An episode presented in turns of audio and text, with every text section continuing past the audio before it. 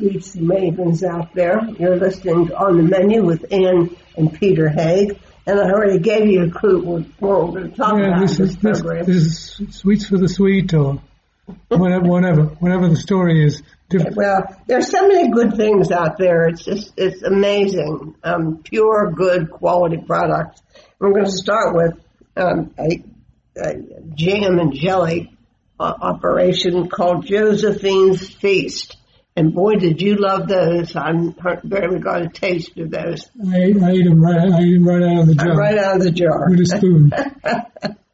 So, but anyhow, so we're going to be talking uh, to the founder of this, Laura O'Brien, and uh, let's listen to what she has about how she started this fabulous business. Laura O'Brien, you have had so much fun in your life doing so many different things. Um, we're going to be talking to you about your latest, your the, the product that we absolutely adore. Uh, your company is Josephine's Feast. Uh, named after what, your granddaughter? Actually, named after my daughter. Your daughter, okay. Yes, Very she's good. she's 17 now, and she used to work with us at the farmers markets. She's she's sort of off onto her own space right now, and not as interested unless she wants to make some money. Yeah, well, I mean, I have a, a You can always buy. You can always buy. a senior in no when i was a senior in high school my uncle came to me and said oh you need to go into accounting that's that's uh, that's where it's at accounting. and accounting and i just shook my head and Oh, i went dear. off to pratt which is a an art school in brooklyn right. and i studied art history and fashion design having no pro there was parties every night and there was Oh, I'm wonderful sure. fashion shows and New York was in a very different place than it is now. So we had a lot of fun and uh-huh. um I worked for several different fashion houses and at one point I decided I wanted I I worked for Perry Ellis for many years as well and I traveled a lot uh doing trunk shows. So i went down south. I went to the dallas area and i went to california and i and i was on an expense account. Here's this you know twenty four year old with an expense account eating at the best restaurants in the country. So i became quite an exceptional foodie. And it was wonderful because i was in high end stores. The buyers l- needed to be entertained and we had we had a, a, a wonderful opportunities let's put it that way for you know to develop our interests as well as our business skills and at one point my husband was going to move to California to work for Intel and I said well maybe what I should do is go to cooking school and see what I can do in another universe because I've always liked cooking and I I really enjoyed making things. So I went to cooking school with the intention of working for David Bouley. Again, a very top tier restaurant and people and the the head of my cooking school said, "Well, I, you know, I don't know that we can guarantee you a job there, but we can get you an internship." And I wore my most beautiful turquoise coat and walked in for an interview with the sous chef and he called David over and he said I want you to meet her and at the time I was the oldest woman in the kitchen I was the oldest Oh, wow. person and a woman in the kitchen and they A woman in the kitchen to start with, right? Right, and they put me at first course garde manger, and I hmm. had a wonderful opportunity because I had the ability to watch and learn. For I think I made two hundred and twenty dollars a week, and I probably worked more hours than any job in my life.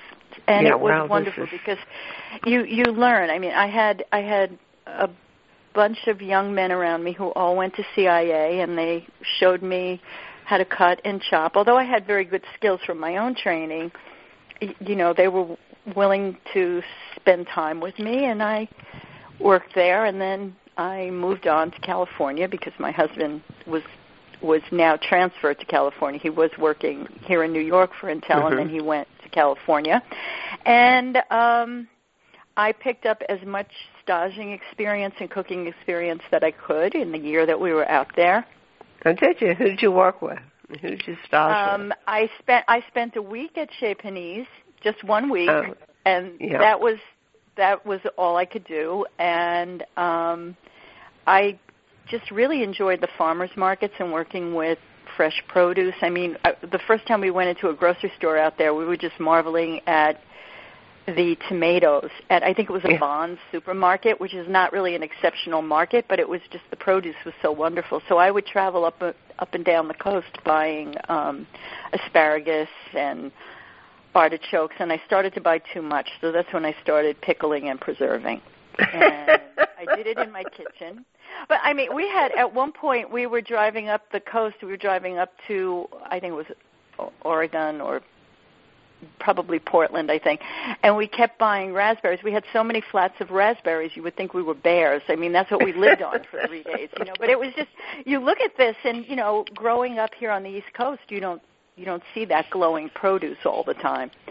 Right. And then when we moved back to New York, um, I got offered a job at uh, Vera Wang, and I decided to go back to the fashion industry for a while, and I did all of her red carpet dressing and fashion shows, and again, it was great fun. And I had an expense account, so I was eating at Spago on the West Coast or you know, wherever. It was fine. Um, and then I I went to um, I was at, the people I worked with at Perry Ellis were at a think tank at Limited Brands, and they invited me in, and then the world exploded for me because we had. Um, and all of this does relate to food, and this is where it Yeah. relates to food.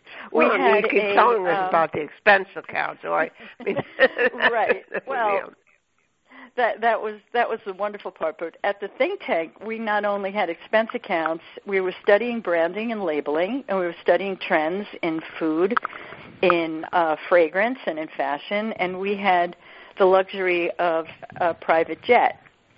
So we Oh, traveled really? the world.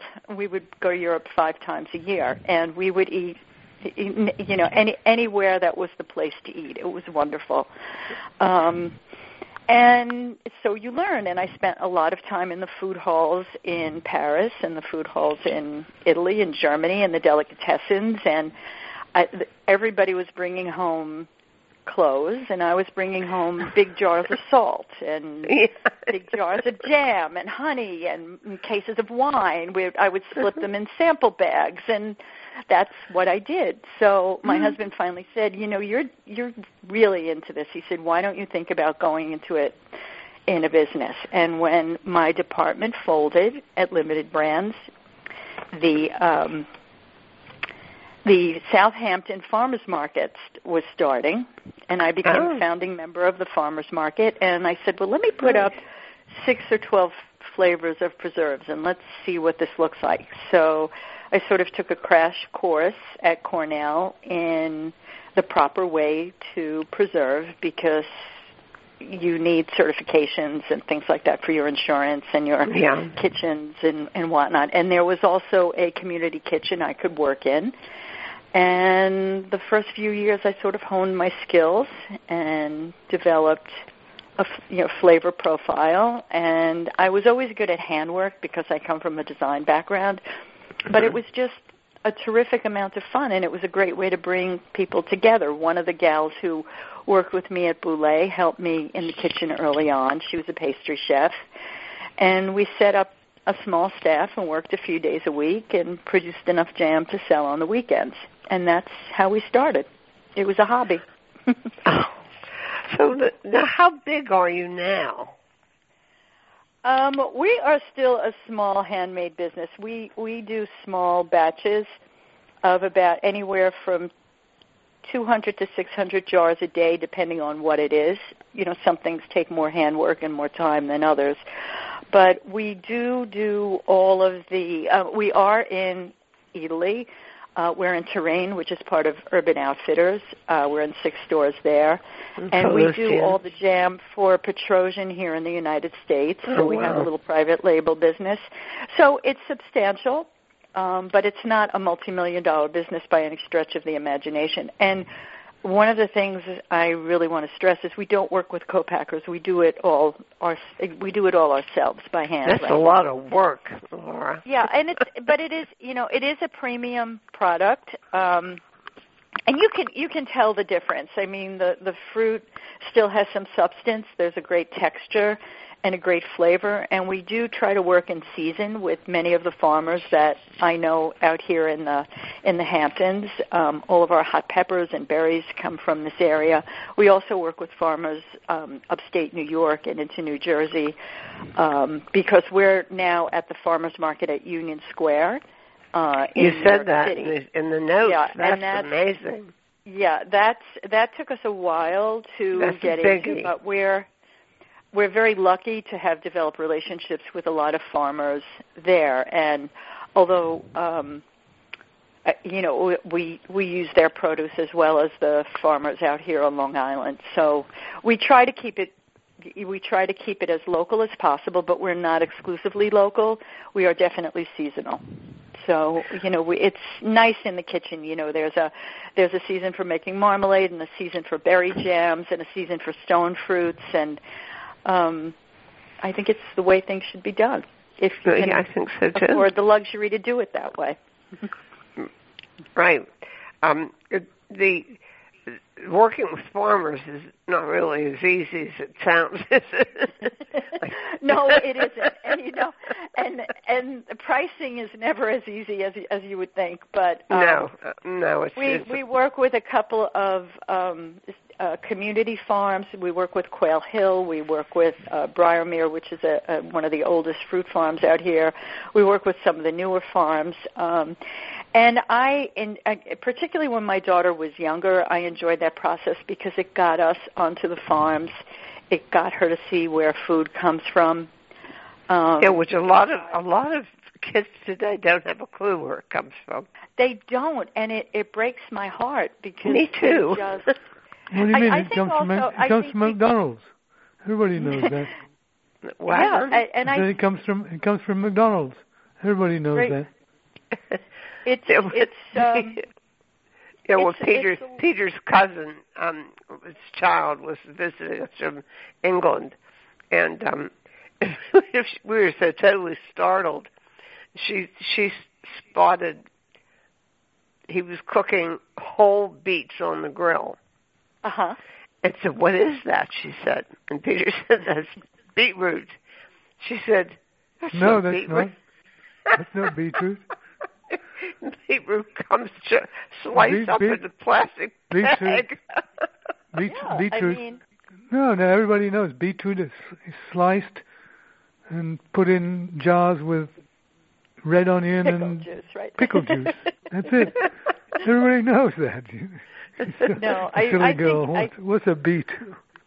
Yeah, we. I mean, we were we were very fortunate to be close to a CSA farm here on Long Island, and you know we would we would pull carrots and dig potatoes, and so my daughter had that experience early on. I don't know if it makes a difference to a 17 year old right now, but yeah, hopefully in her life going forward. But I also think there's um, another issue. I think when both parents are working or it's a single parent household, it's much harder to. It's it really is a luxury to prepare fresh food. Um, it's a time luxury more than anything else. So yeah, right. we can't be too too hard on these kids, but it's it's nice to have that experience and to let them know where things come from. But hold on, hold on a minute, Laura. You've you've sure. been talking. You've been talking up until now, mostly about vegetables, but what you sent us, and we've been indulging in, is the most glorious fruit jams, and you must surely be best known for them. Well, the again, I, you know, we we all have our good days and our bad days, and one uh-huh. of my good days was um, out here on Long Island, in on the on the East Coast. There's something called beach plums, and they're these. Yeah, I've never little, had that. Right, what do they these, look like?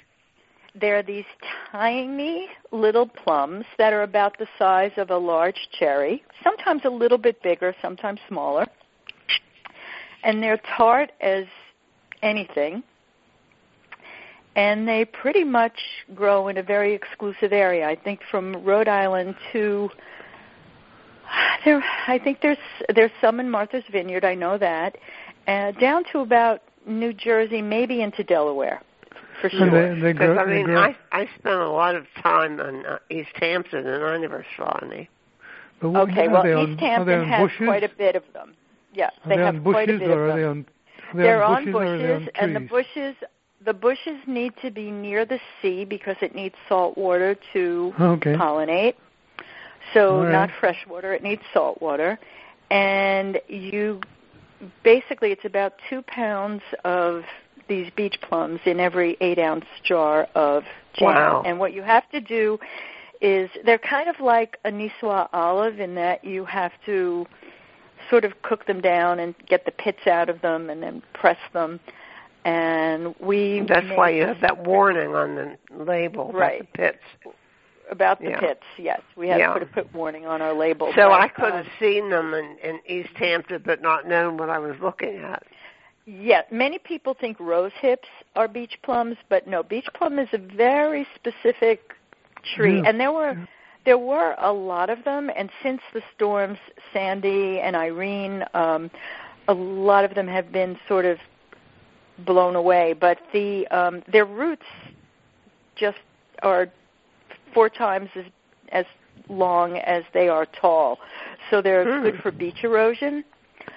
Uh, so Cornell has a big uh, has a big Mm. uh, preference to people, you know, growing them, and they're trying to get people to breed them. But they, y- you, you can't cultivate them. They are definitely wild. They're a wild thing. So anyway, when I was in, when I was at the market in Southampton, I was, um, I had a few jars that I had made, and this little fellow comes over to me, and he says, "Ah, beach plums." He said, uh, "You interested in some of them?" I said, "Yeah." And he walked away, and he comes back with two big spackle buckets because that's what he Oh, measures gee. everything in. So he's a carpenter, spackle buckets. And he said, "You know, do you want these?" And I said, "Sure." So that became my my marriage with the beach plum. He is a fourth generation forager in East Hampton, and he goes Wow. out and some years he gets a hundred pounds, and some years he gets six hundred pounds of these beach plums Wow. and that's what we make our beach plum jam with. But it's it's really like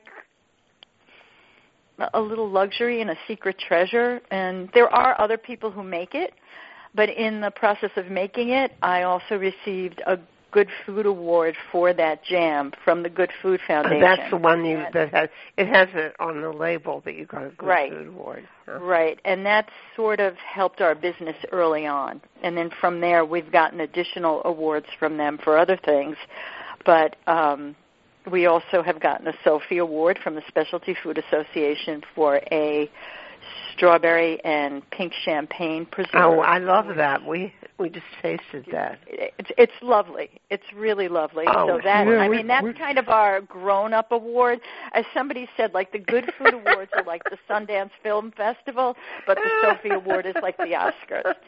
And then in the and, and then a friend of mine said, you know, you really should try this Dalemain World Marmalade Award.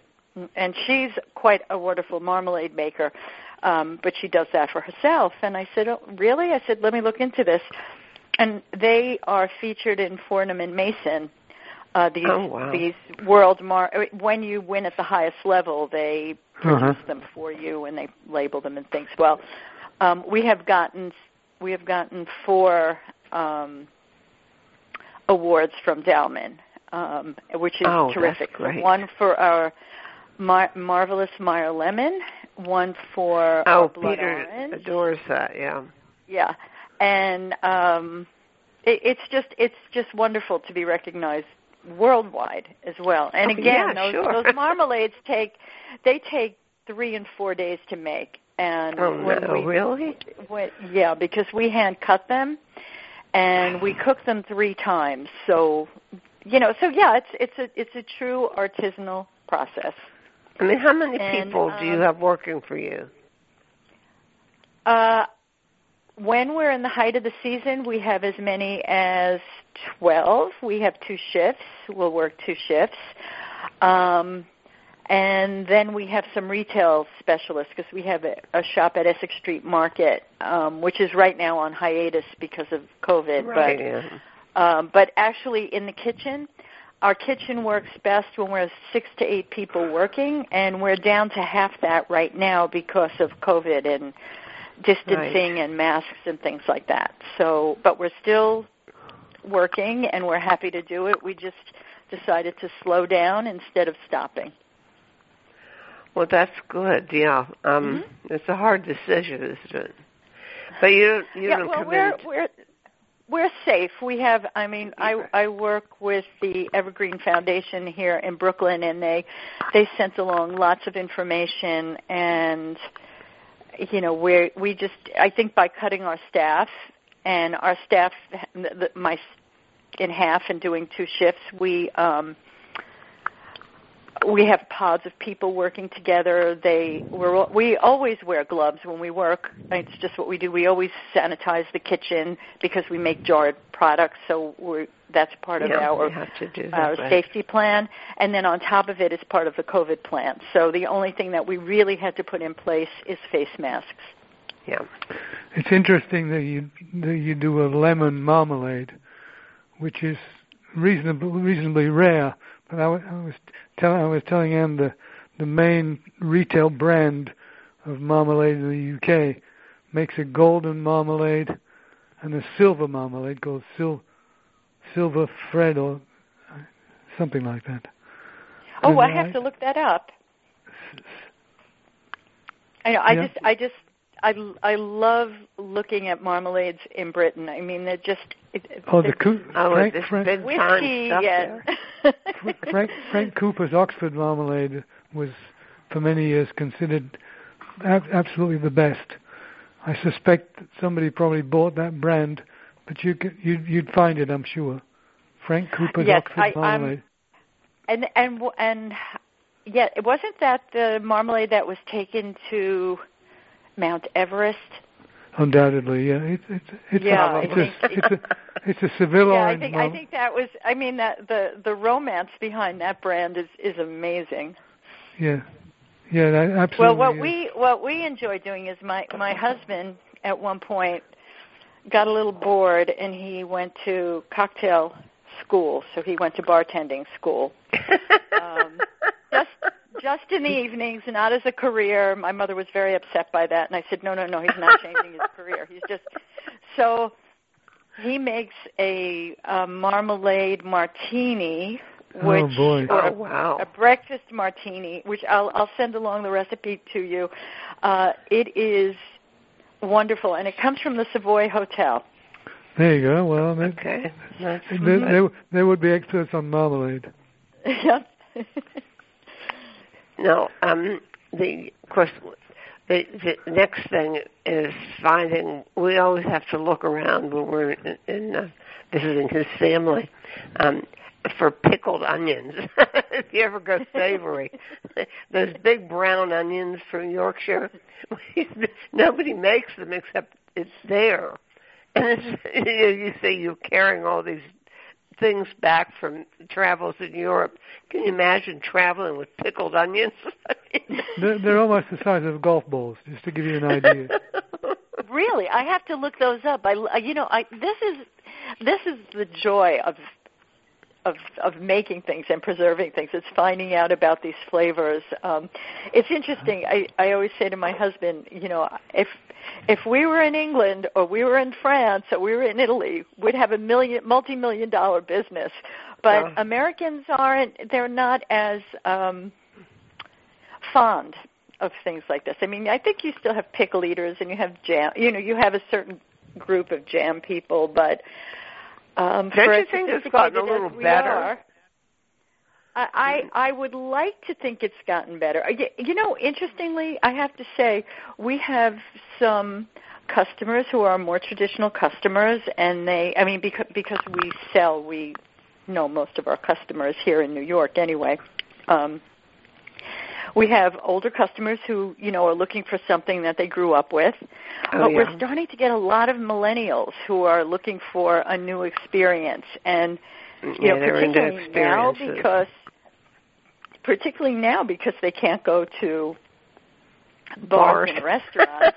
they're kind of self they're kind of you know self pampering themselves with things like this which is interesting you know so um maybe there's hope let's just say that well, yeah, I mean, I think that I, I truly think that we've just experienced a major shift in all kinds of cultural things, culinary things, markets, business plans. Huge. I mean, I, we've been following it along with the uh, Yeah. COVID with our content and on the podcast, and the stories are amazing, absolutely amazing. Well, li- listen, Right, sweetheart, we, we we we have our audience drooling, drooling over what they can have. Except the one thing we haven't told them is how they can get some. I was going to say we have to tell them that about how to get um, Josephine's feast. they um, can order jam. online You can. they can okay. order the best the best way for anyone to get our um, product if they don't live in New York City um, is online at josephinesfeast.com. Right. And we um, we keep the website updated because sometimes we make small batches of things. Like I just put up some uh, beautiful apricot preserves from one oh of the farms. wow, wonderful. that would be my kind of thing. Yeah, apricots. yeah, it was. favorite thing. th- They were just lovely apricots. One of the farms, uh, his the farmer is probably my age, and I guess his mother started the farm or his grandmother. I'm not sure, but the trees are over almost a hundred years old, and I basically buy whatever comes off of you know a group of two or three trees. So we were Mhm. th- this last week we did nothing but chop apricots. I mean, and I've I've tried to go to a more automated um situation, but you know, and even a co-packer, but they don't even want to touch what we do because we we really make it the old-fashioned way, and we make it with our hands and with a smile. You know, that's you know this, that's the job as i tell people when they come in because everybody has a quicker way to do things and they want to Oh, put yeah. it in a blender or in a Robot Coupe or something and it's like you know you want those small pieces that you can see on a spoon i always say you want two or three pieces on a spoon when you're using a jam you know so they eh, it's, they either concede or go away but most most people get it we we just we Well, just we get- we just it. scoop it uh, we just scoop it out of the jar and th- three three jars will three jars will last us a week. it's terrible. we we love that. We And you know what's customers. funny is you see, I mean, Peter, of course, being English, has a sweet tooth. I have no sweet tooth whatsoever, and I love the the uh, marmalades. And I love the jam, the preserves. Good. And so that means that, as far as I can tell, is that you're just perfectly balanced out there, and you get a, an, enough of the uh, tartness in all of these things to make them real and appealing to me. Well, So- that's. I mean, the other thing is we we use it. it our jams and marmalades are low sugar, so Right. we're about a third less sugar, and that's why you get more of a taste of the fruit. Right. And it's not as syrupy or cloying sometimes as you know a commercial product could be. Yeah, Where's- Peter's where's- complaining about his mother's. Um, she used to use Seville oranges when they came in season, and and do her marmalade. And they were always runny. It was, it, it was all was all hands to the pump in the Seville orange season. My mother would buy bushels and bushels of them. But you, That's- but you had but you had to eat it with you had to eat it with a spoon. I mean, I felt you had to eat it with a spoon, and my mother didn't approve of that. So, so No, she. She didn't. I mean, she she would tackle pizza with a knife and fork if she would even eat something. She also, like the queen, would never go near garlic. You know? The the the secret the secret part of your secret you haven't mentioned this part of the secret is you have an apple tree from which you get your pectin, Oh yes, we um so We so you can make sure it sets. Right. We make a an apple pectin stock, which becomes a pectin for some of our recipes, mostly mostly the marmalades because I can only make so much of it. But um, the tree is a pippin apple, and it's probably again a hundred years old. Um, the home that I live in in Southampton used to be an orchard, or it was on a, a property with an orchard, and that tree is one of the only things that has survived that orchard. And we can get up to 40 bushels of apples off of it. And that's again how we sort of started. The I didn't even know we still apples. got those. we, yeah. you know, we we you know, we we had all these apples, and I said to my husband, "Well, I will buy you a cider press, but I think we're going to have to start making apple butter." You know. Oh. so yeah, in the fall, that's what we do. Oh, That's what well, we you do. sound like you're having a good time with it, and the product. I'm really... having a terrific time because at least it keeps me busy. well, anyhow, I'm, it's been a delight talking to you, meeting you, enjoying your uh, product, and uh, I'm, I'm happy we met. Keep us posted am, on what new I, things you do. I will, and I'll send you out a jar of that um, that apricot preserve because I'm particularly proud of that one. Oh, great! All righty, this, this has been a pleasure. Thank you so much for thinking of me. Oh, well, and the we ne- enjoyed it thoroughly, Laura. Again, Laura you. O'Brien, everybody go online for Josephine's Feast dot com, and you're going to love it. and the, and Thank the lemon, you so much. the lemon, the lemon marmalade is called Silver Shred. oh, okay, okay. Silver, I'll silver look that shred. one up. Okay, thank you so much for Thank joining you Thank us very you. today. much, Laura O'Brien. And don't go away because we'll be right back after a short break. Podcasting services for On the Menu Radio are provided by ASP Station. www.aspstation.net.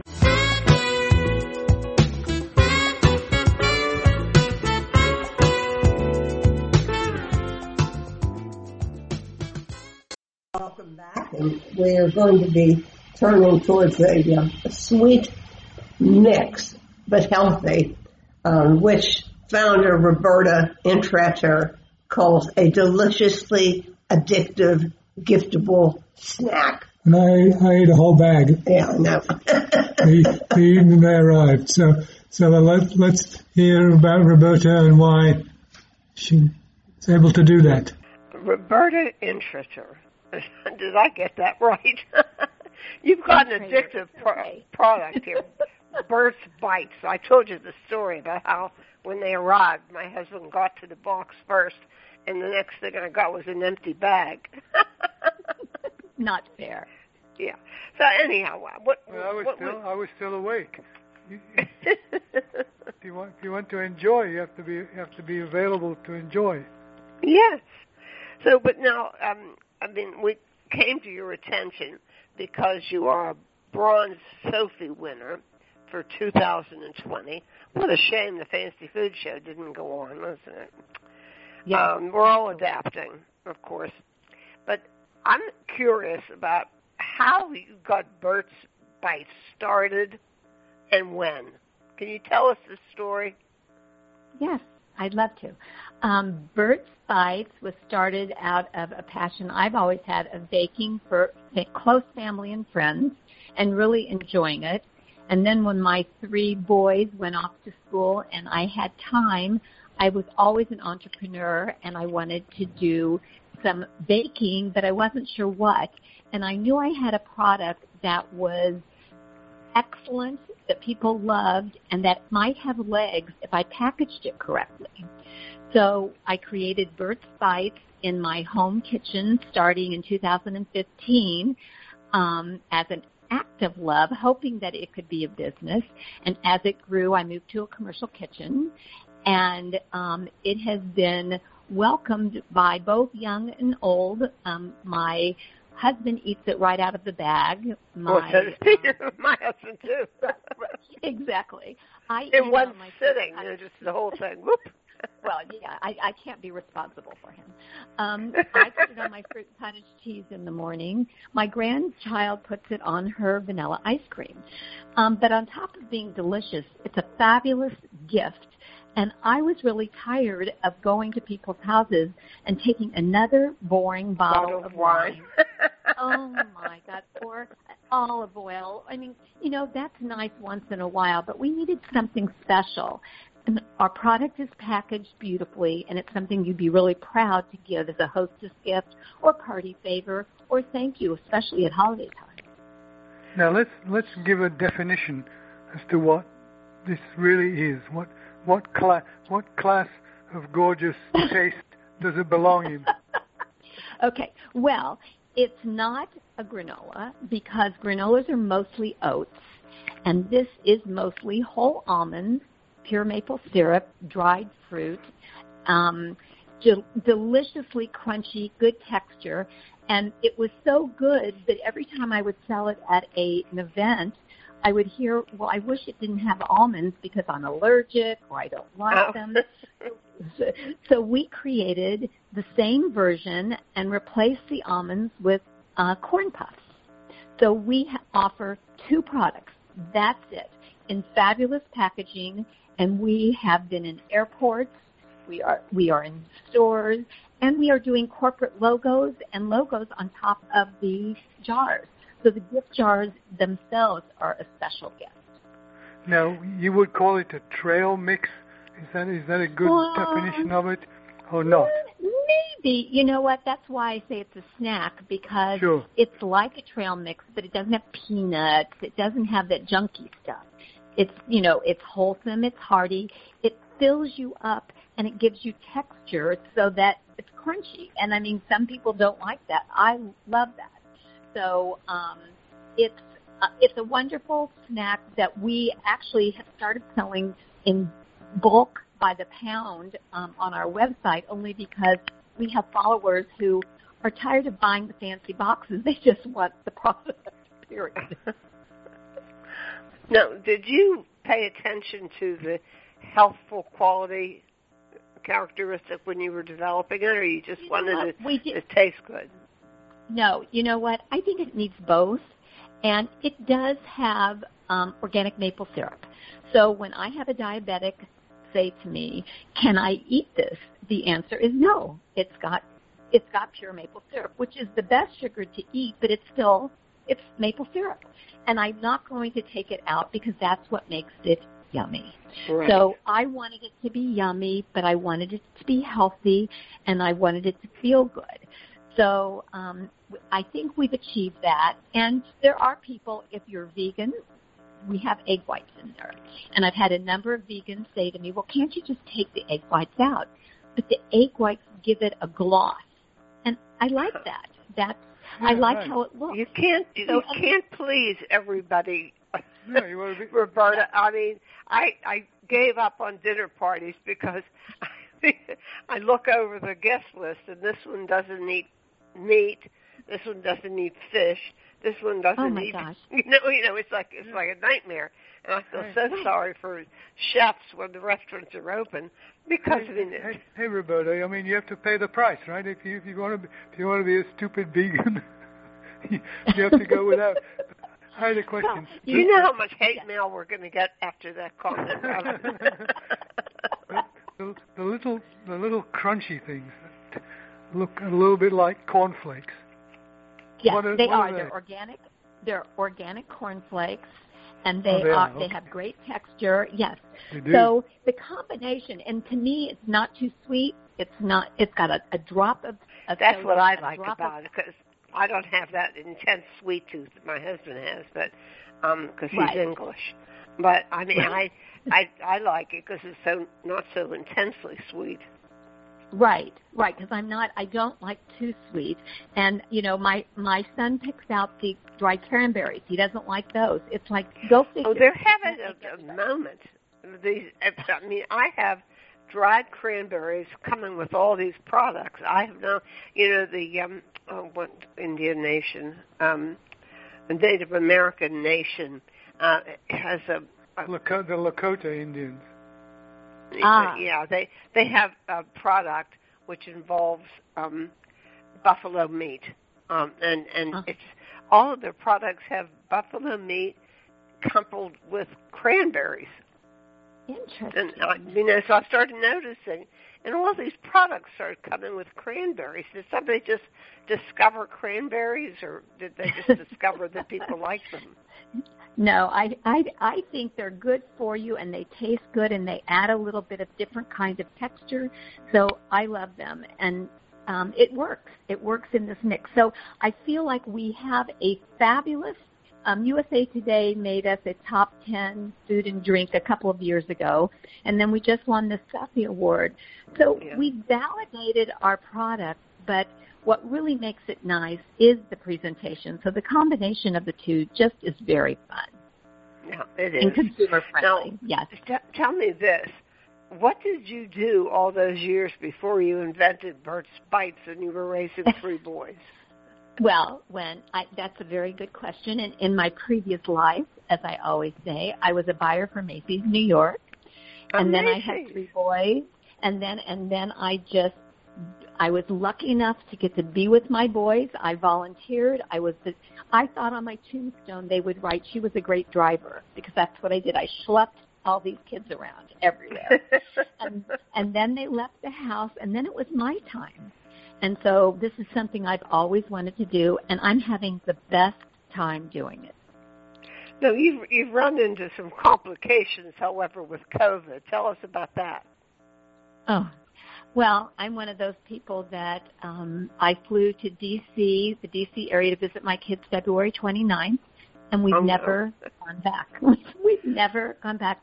So I'm doing my business virtually from um Chevy Chase, Maryland. I have a partner in Palo Alto. Um, we had to scramble for baking because the commercial kitchen we were using was in San Francisco and had closed down.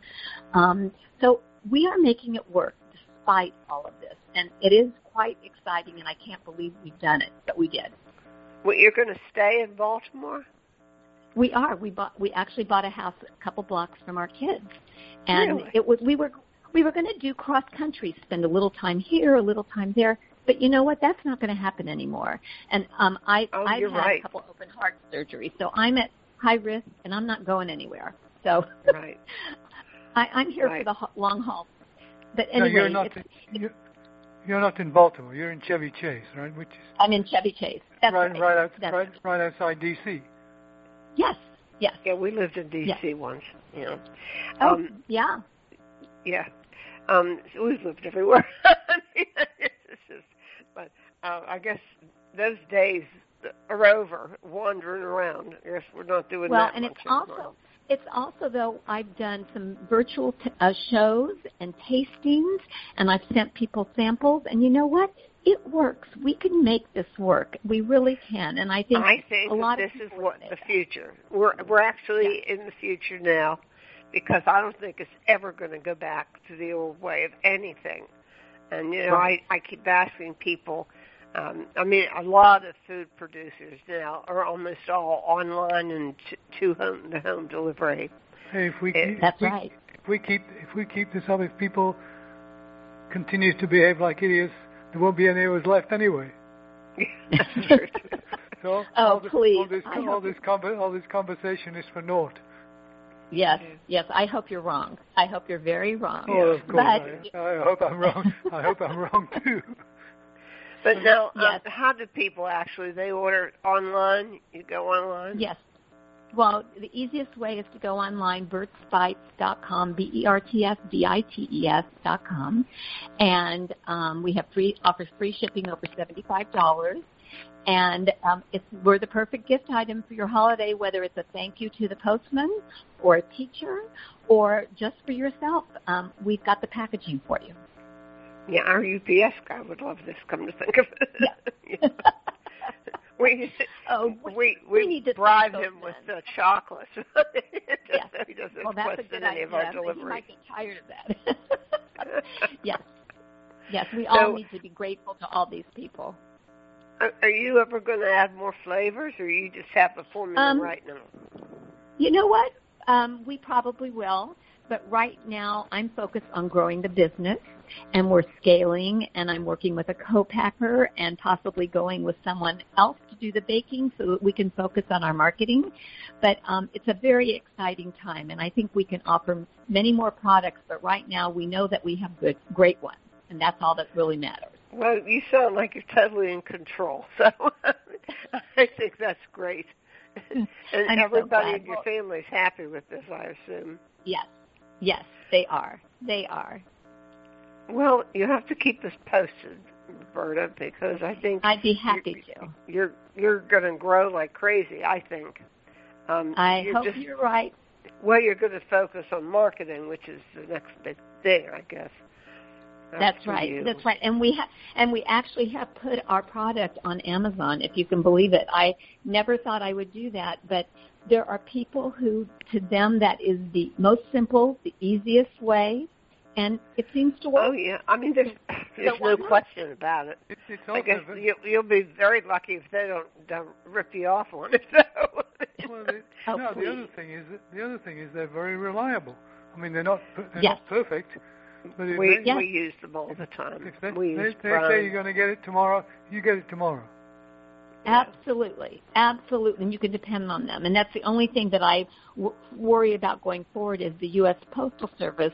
Everything you read about it, I'm I'm thinking, oh, that's not true, that's not true. And I've had some delays on packages from U.S. Oh, I know, it's and that's true. not.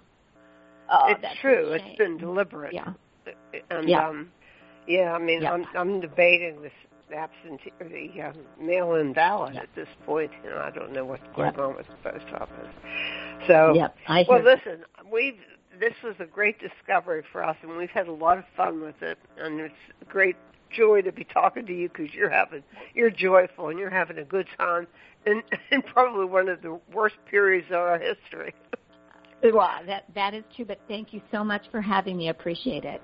And lots of success. What would be a sweet program without some chocolate? I was, I was just thinking. I was just thinking that. Yeah, well, we we have it. It's Mayana chocolate, and we're going to be talking to Chef Daniel Hershikoff. Okay, Daniel Herskovic from Yes. some from somewhere near Chicago, I think. Uh, yes. Um, I lived in Chicago for 10 years, and then for the past, since 2013, or for the past seven years, uh, um, I've been living in rural northwest Wisconsin. Oh, wow. And that's where our, our Mayana chocolate factory is. oh, So no I got my, I, I started our chocolate business in Chicago, but I relocated to rural Wisconsin in Okay, 2013. that's up near that's up near where all the lakes are, right? Oh yes, there's many, many lakes, uh, many I- thousands of lakes. I remember making a trip into that part of Wisconsin to a large health system, the name of which I have forgotten. And it was foggy, Yeah. and it took me forever to get there because it, it was winter time, and in winter time it's very foggy. Oh, oh yes, and um, all the lakes are frozen. Anyway, you're you're in many ways a very remarkable young man. The most remarkable Oh, thing you. have done Thank is you you. walked the Camino de Santiago. Now, Oh yeah, Please- I did. please- I did that. Yes, with my wife. please tell please tell our listeners what that is. Great question. Uh, the Camino de Santiago is a pilgrimage. Um, the most popular route is to start in the Pyrenees Mountains uh, um, on the Fr- on the France-Spain border, and then walk all the way on foot west to the Atlantic Ocean in western Spain in the city of Santiago. Um, it, it's an it's it's an ancient pilgrimage, um, so a lot of people do it. Um, to contemplate life and realize you don't need much in this world, and um, it's uh, you have um, spectacular days, spectacular scenery. Um, you have feelings of peacefulness. You also have feelings of I want to get out of this place as you um, walk for. Um, usually, it takes about an entire month to walk from the, right. from Well, the Pyrenees Mountains to the west coast of Spain. Yeah, Anne, Anne and Peter actually did this, but we drove, and we and, and Oh. we were amazed at the thought that people, even to this day, actually walk that distance. And you, Oh, you yeah. left, you left one pat- particularly critical thing out, which is that Santiago stands for Saint James. and Saint James was one of the prophets, was one of the disciples. Yes. And Yes, so- somehow, um, somehow after the disciples all broke up, he, he finished up in in Santiago. And in Santiago, if you go into the church, it's Yes. full. Yes. I mean, I mean, you, there, Yes. I mean, there's no place Beautiful. to sit down. There are there are literally there must be more than a thousand people crowd this church for every service. Oh yeah, it's beautiful. It's spectacular. But that, but that's not why we're here today. We're we're here because of another remarkable transition that Daniel you, you made from from being a chef, I guess, starting out, but but becoming much Mhm. more than that. Perhaps, you can go through your background for us, so people can understand wh- Yeah. why why you are where you are and why they should be interested in eating what it is you make. Okay. Oh, well, okay. Well, um, I'll try and give you a brief history. Um, I, um, I was um, a college student. Um, I at Oberlin College in Ohio, Oh, sure. and I, um, I took some time off of college to teach English um, in Ukraine.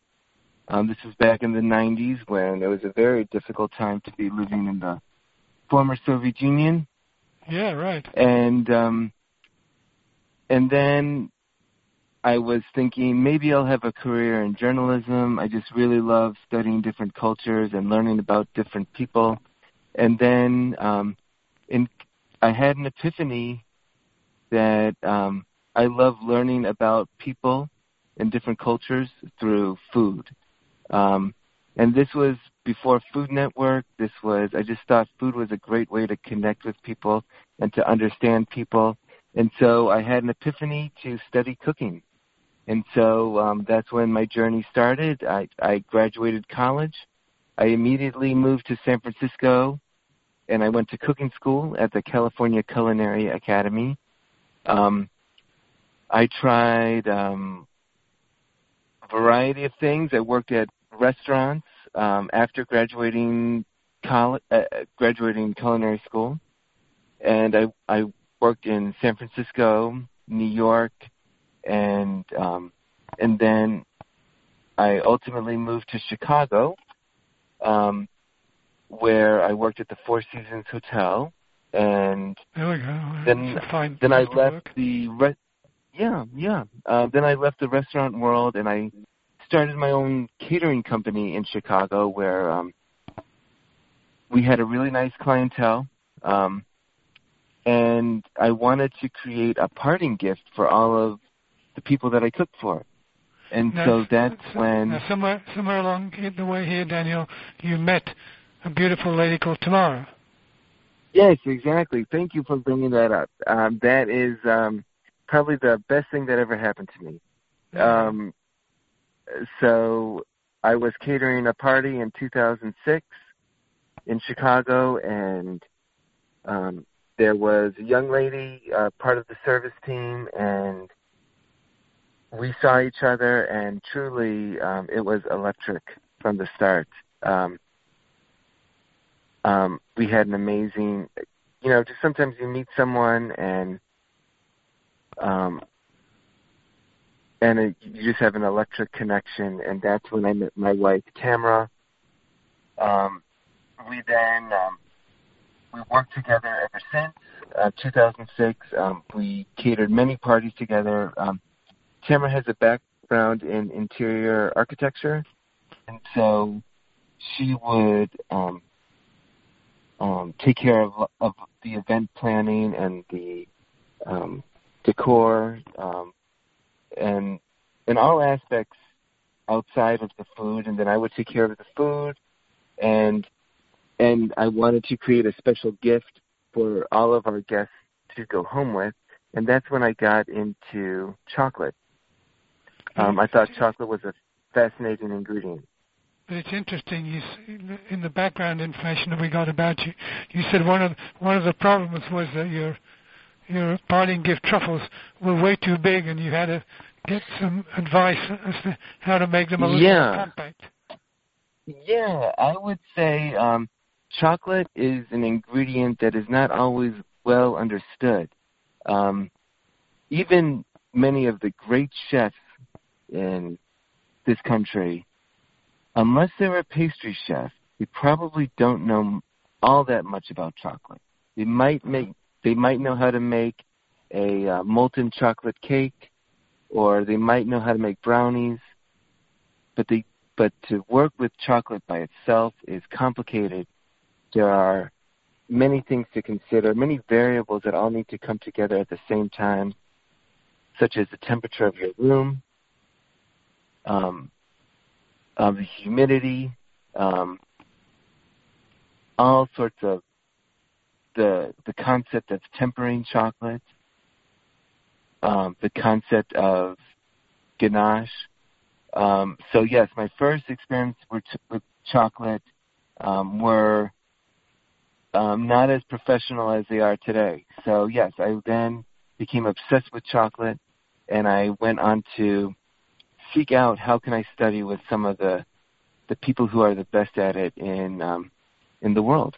So um, I studied with a number of French chocolatiers as well as um, some fantastic chocolatiers in the United States and Canada.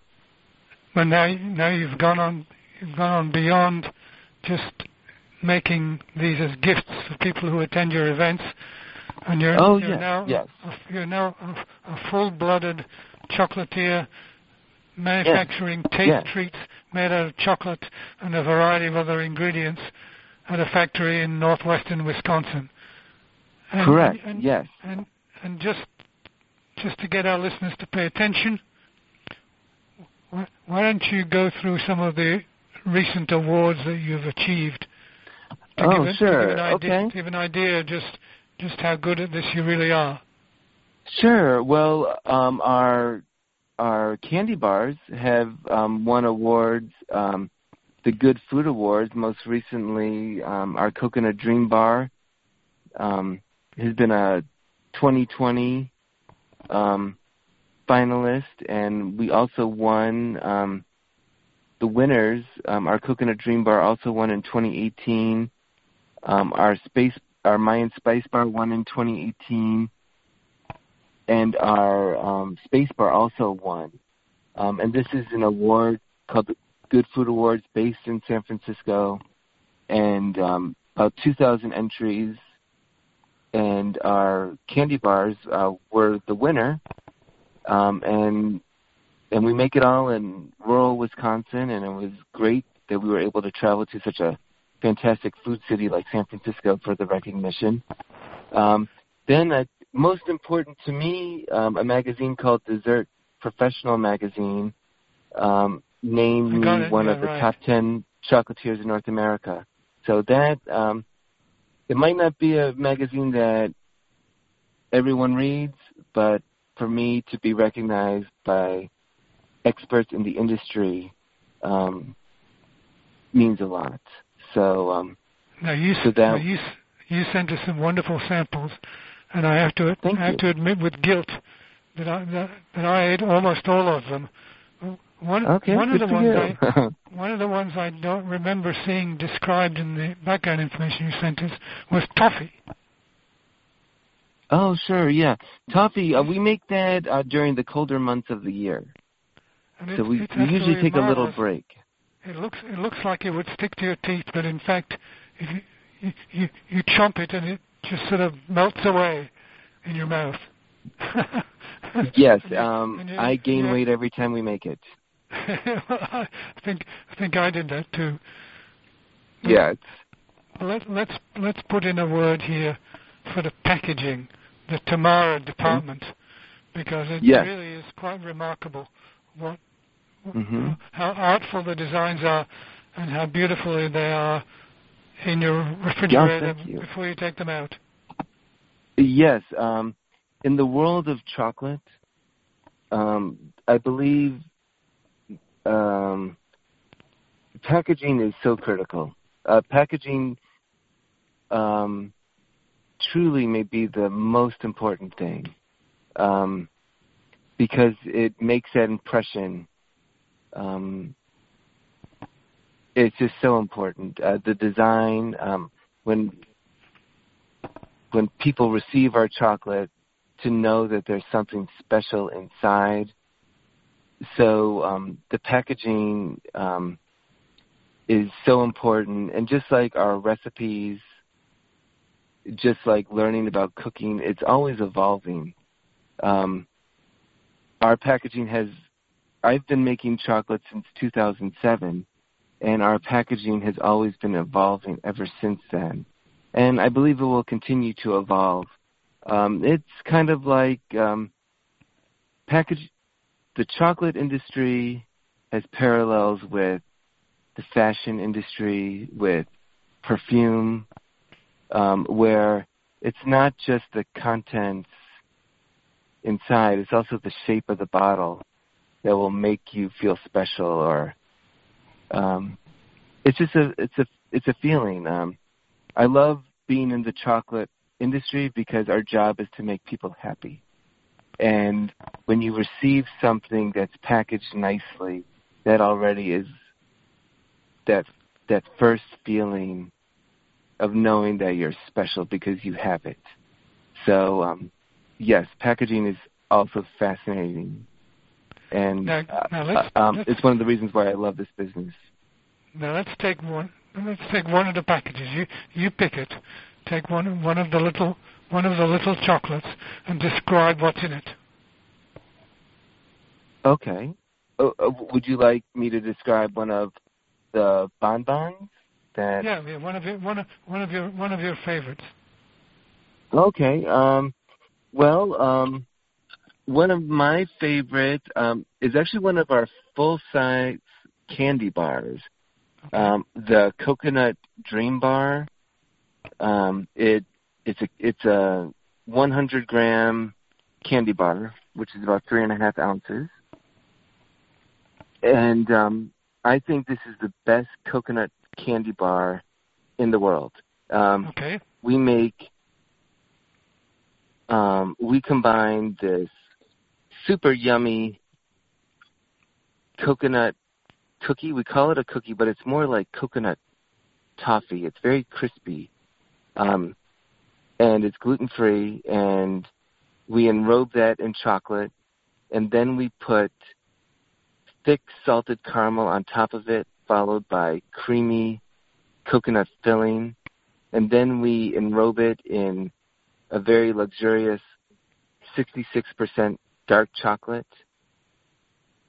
Um, this particular chocolate comes from France, or, or it's manufactured in France from cocoa beans, uh, a blend of cocoa beans from West Africa, and it is um, it's it's a very luxurious. I, I love coconut and chocolate.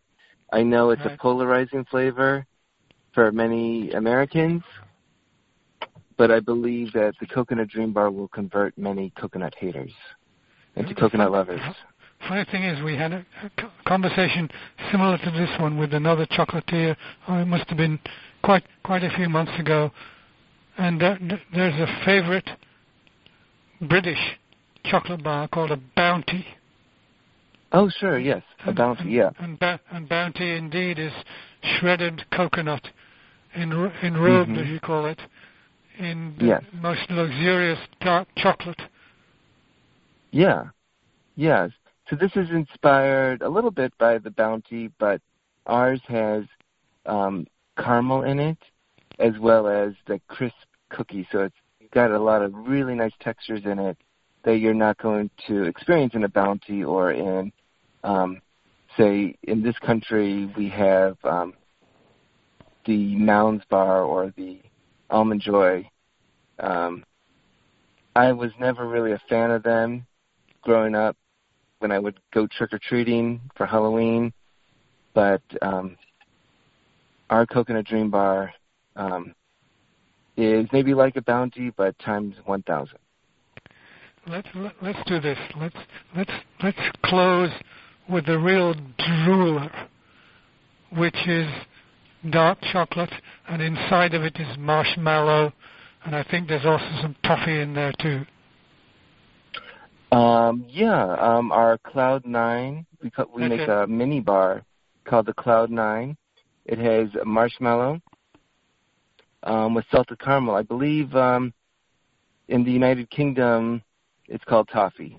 I think Uh-huh. Okay. what we call caramel is possibly called right, toffee right, in right, right. Yes. um, in um, in the UK. Um, and so it's salted caramel with vanilla bean marshmallow on top, and then we enrobe it in our um, blend of uh, 66% dark chocolate, and we um, finish it with um, some coarse sea salt. And uh, Right, right, right, right. Right. It's, we, uh, we first, do you know Fran and Fran Bigelow in, in Seattle? yes, I know. Um, yes, uh, Fran's we- chocolates in Seattle. Yes. Yeah, we fir- we first came across salted chocolate bars there. Yeah. But Yeah, but she we, definitely played a role in making it popular. But we must we, we must let you go back to making chocolate. Thank you so much for joining Sure. us today. Oh, thank And, you. uh, oh, thank you. Um, and Thank you for the opportunity. and, gi- and give give our listeners uh, your website so that people can know where to get more information and where to get some of their very own. Yes, so our website is mayanachocolate.com, and chocolate is singular, and uh, we look forward to getting your listeners our chocolate. Thank you so much for joining us today. Thank you so much for, for Thank the you. delightful information. And uh, every time I go to northern Spain, I'll think of you and Tamara, hot footing Oh, it yeah. all, the way, all the way from France to Santiago. We'd love to go back. We would love to go back. Okay, Okay, well, well- have have a what have a wonderful day. You too. Thank you. Thank you. Bye bye, Peter. Well, Robin, that's another wrap. One sweet finale. There you go. and um, we'll be back. Yeah, I ate all, I ate all the chocolate too. Yeah, we will. Um, we'll be back same time, same place next week. Maybe a little savory, maybe not. Maybe a little liquid. Who knows? Who knows? Who knows what the shadow knows? We, we, we, you sure we'll be in the same place, same time. We hope you will be too. And until then, Bye bye.